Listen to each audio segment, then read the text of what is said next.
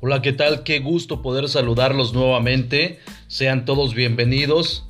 Hay una pregunta que no sé si te estás haciendo en este momento o en algún momento de nuestra vida nos los llegamos a hacer.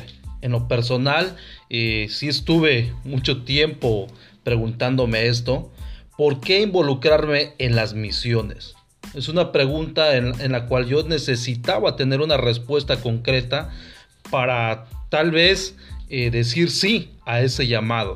No sé si tú estés en ese momento, pero quiero compartirte un pasaje donde nos habla sobre por qué, por qué decir sí a las misiones. Y vamos a ir a Génesis capítulo 3, versículo 9, donde dice, Mas Jehová Dios llamó al hombre y le dijo, ¿dónde estás tú? Recordemos que en Génesis vamos a ver la creación maravillosa que Dios hizo, pero también en el capítulo 3 vamos a ver la desobediencia del hombre.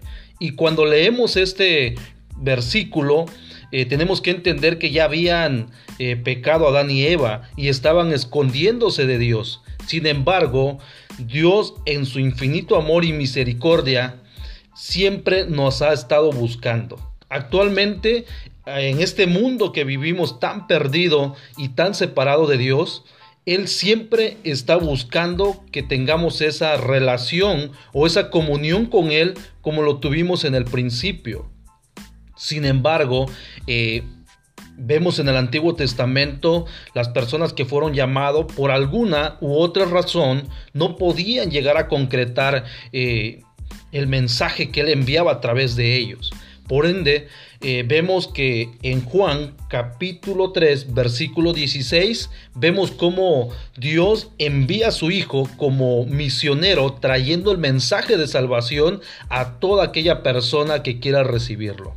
Y si tú y yo decimos que somos hijos de ese gran Dios misionero, discípulos de Jesucristo, pues en nuestra sangre corre ese espíritu misionero.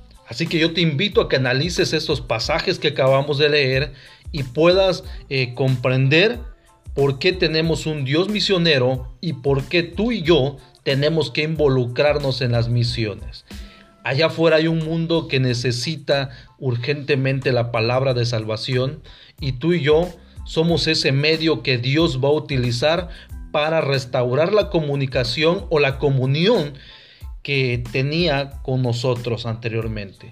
Así que te pido que puedas analizar profundamente esto y sobre todo seguir avanzando en ese llamado que Dios tiene para ti en las misiones. Dios te bendiga, un fuerte abrazo a la distancia, bendiciones.